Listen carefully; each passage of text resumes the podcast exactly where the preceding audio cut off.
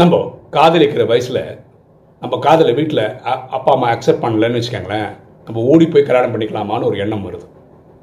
ஆனால் கல்யாணம் பண்ணதுக்கப்புறம் பொண்டாட்டி டார்ச்சர் தாங்கலன்னு வச்சுக்கோங்களேன் காட்டுக்கு ஓடி போயிடலாமான்னு வேற ஒரு எண்ணமும் வருது.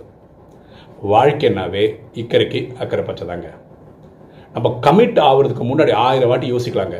ஆனால் கமிட் ஆகிட்டோன்னு வச்சுக்கோங்களேன் அதுக்கப்புறம் பேக் அடிக்கவே கூடாது. இதை தான் திருவள்ளுவர் சொல்கிறாரு எண்ணி துணிவது கர்மம் துணிந்த பின் எண்ணுவதென்பது இழுக்கு. எண்ணம் போல் வாழ்வு.